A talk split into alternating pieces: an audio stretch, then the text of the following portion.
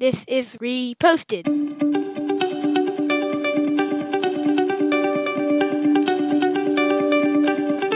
Every morning, Larry and I dig into a quote or idea that has caught our eye. Our hope is that our chat inspires you to never stop thinking and possibly challenges you in a new way. If you'd like to help support the show, please visit patreon.com slash reposted. Thank you for stopping by.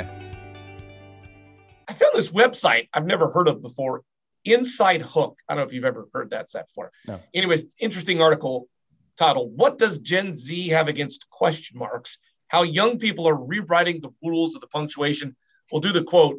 As I've written in the past, texting the words okay, KK, and K all have different meanings, but K is by far the deadliest.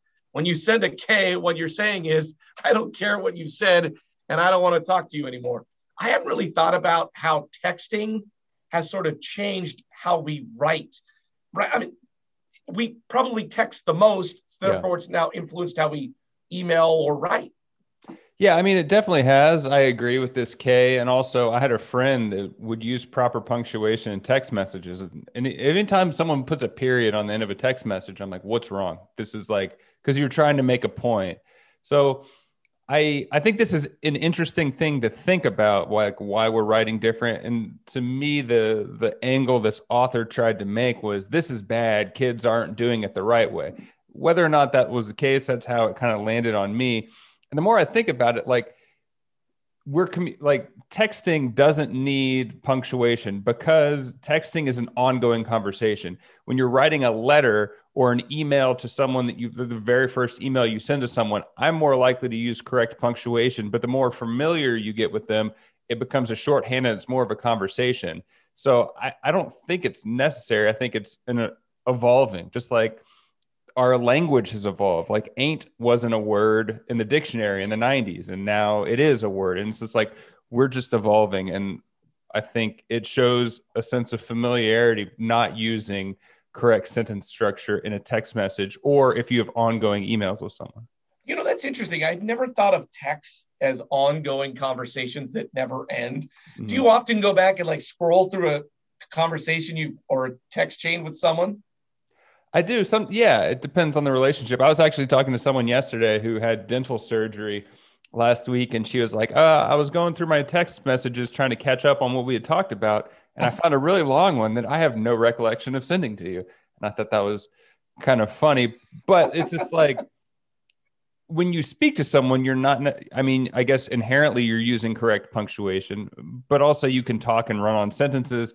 And that's just how I view texting, or they reference Slack as well. Like if your company runs on Slack, that messaging app, like it would be inefficient to craft dear sir or madam like every time you talk to someone if like you wrote it in perfect form like you understand the parameters of what you're dealing with and so a shorthand is developed Yeah, that's an interesting one with Slack though, because typically speaking, you're doing it for business. Mhm. So you would want, I would assume that your boss might be looking at it.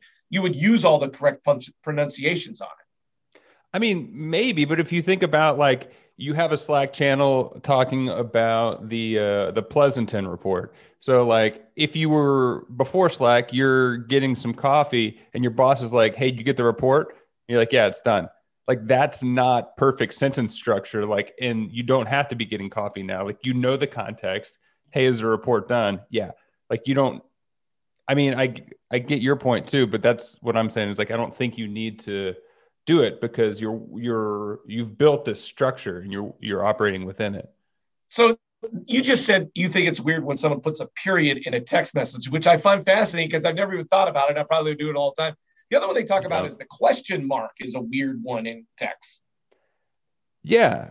Oh, I or how so? I don't I don't necessarily think of Well, it. because uh, they're saying you don't need the question mark first off, because you, you start with like who and then da da da, which intonates that you want an answer. Oh, Yeah, who who's coming and you Yeah. don't write a question mark? Yeah. Yeah, that's yeah, I don't think so. I one of the first times I felt old or read something feeling old was reading about how I guess I'm on the older end of millennials, but uh we use dot dot dot and the younger generation doesn't use that anymore. So like if I'm typing something, I was like, I was like hey, we're gonna show up dot dot dot. Who's gonna be there? Dot dot dot. Like the ellipsis apparently is not used by the younger generation, and I am old for using ellipses in my texting and emailing. Now, so if I put a period in something, they're going to be like, "That dude's a grandpa." Or you're mad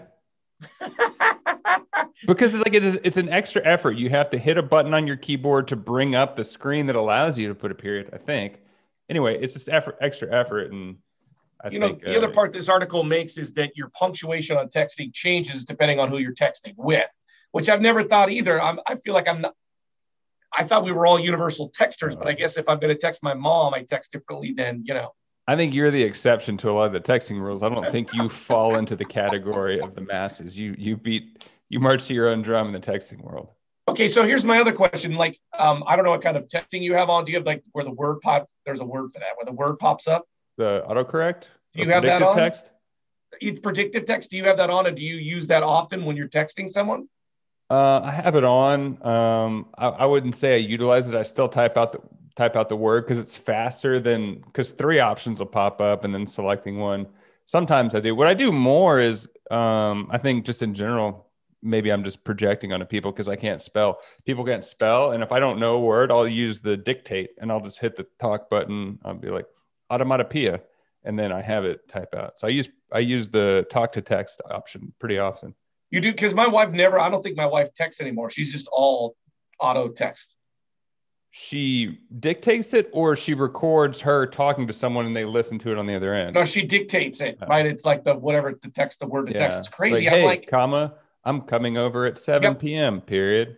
yeah. she's always doing. it. I'm like, wow, is that? I mean, I, I just wouldn't expect. She's like the least technological person I know. What she's always doing, I'm like, wow, she's really going for it. Yeah, I mean it's a good function there. I would say it's 100% accurate 70% of the time. So it's like every time I do that, I have to. I don't like sending something if I know there's a typo, so I go back and edit it, and it ends up being taking a little bit longer. But if I'm driving, I'll do it. What So- if the typo's another one too? Like, it, so the, whatever that's not the at sign, but it's like that star kind of symbol. Like if you type something wrong Oh yeah, and then you do the asterisk in the next line, like that's now universal. That's accepted. Yeah. I think again, you are the exception to this rule. You send it out and move on with your life. I reread whatever I sent. And if it's wrong, I don't want, I want to be like, hey, I know I messed up. Let's move on for it. You don't have to point out because sometimes people would be like, hey, or make a joke. I don't know. I don't know why people do it. I do it because I just, maybe I should just read it before I send it. I read it after I send it. I, I, spell, I check after I send it. I did seriously, honestly, all the times that I send these, I'm like, why did I just read that and then send it?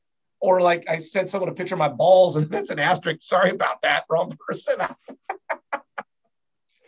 the, the, the new asterisk is a, uh, no offense, but exact, that's exactly what it is. Yeah, maybe the takeaway is uh, proofread your text before hitting send. But I think I text so much, like I, I like have muscle memory. I know it's going to be right, and I hit send. I'm like, that wasn't right. Well, if you want a picture of Larry's balls, please reach out. You can find us at Reposted Podcast on Facebook, Twitter, Instagram. Send him a DM. I'm Andrew for the balls. Thanks for stopping by.